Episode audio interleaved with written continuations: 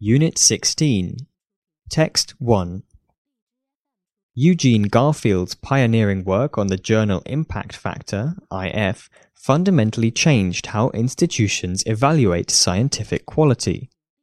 What was initially sought to help make decisions about journal subscriptions today influences academia far beyond the stocking of libraries. Scientists may receive grants and tenure depending on the perceived impact of the journals in which they publish their research.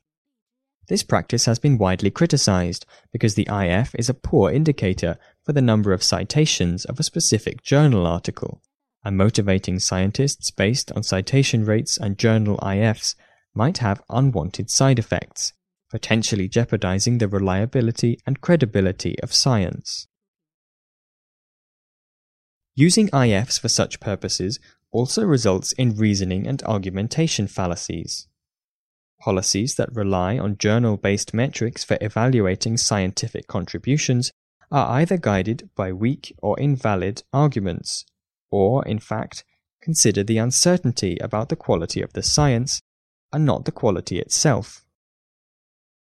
The denial of the antecedent is one of the most well known fallacies in deductive reasoning.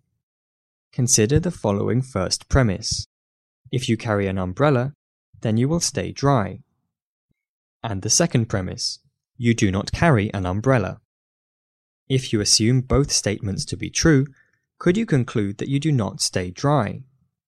Based on the two premises alone, this is not a valid conclusion. You could be carrying a raincoat, or it might be a sunny day. What would you instead conclude if a candidate who is applying for a grant has not published in a high IF journal such as Science or Nature? If decision makers base their choices on the following premises, if a paper is published in Nature or Science, then it is of high quality, and this paper is not published in Nature or Science, the conclusion that a publication is of low quality is an instance of the fallacy of denying the antecedent. You could also assess the strength of the IF argument by means of inductive reasoning. Along these lines, some decision makers consider a high IF an indicator of the scientific excellence of a given paper published within that journal.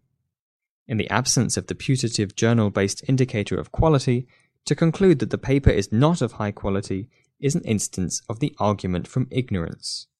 A typical example of trying to justify a conclusion by pointing out that there is no evidence against it is no one has proven that ghosts do not exist.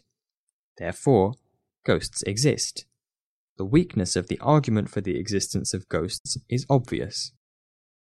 Of course, academia is fast moving. Very often, quick decisions are deemed necessary. Thus, one may argue that it is better to have weak arguments than to have no arguments. Considering the implications of the decisions that rely on the journal IF, however, we have strong reservations regarding decision makers' blind trust in such journal based metrics. The world of scientific publishing is definitely more complex than can be expressed with a two digit number. In the end, we still need to read, discuss, and try to understand papers before judging them.